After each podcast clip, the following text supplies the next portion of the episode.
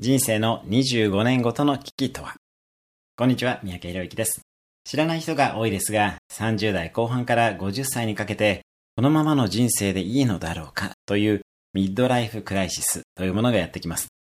恵まれているはずなのに、幸福度が下がって悩み続けます。ただ、それが普通です。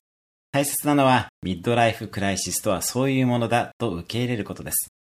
ちなみに、25歳から30歳過ぎも不安を抱えるクォーターライフクライシスというものがあります。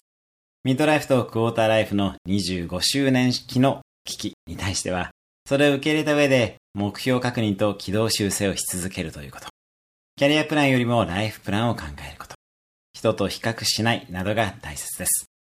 ちなみにもちろん、レイターライフクライシスという晩年の危機も存在します。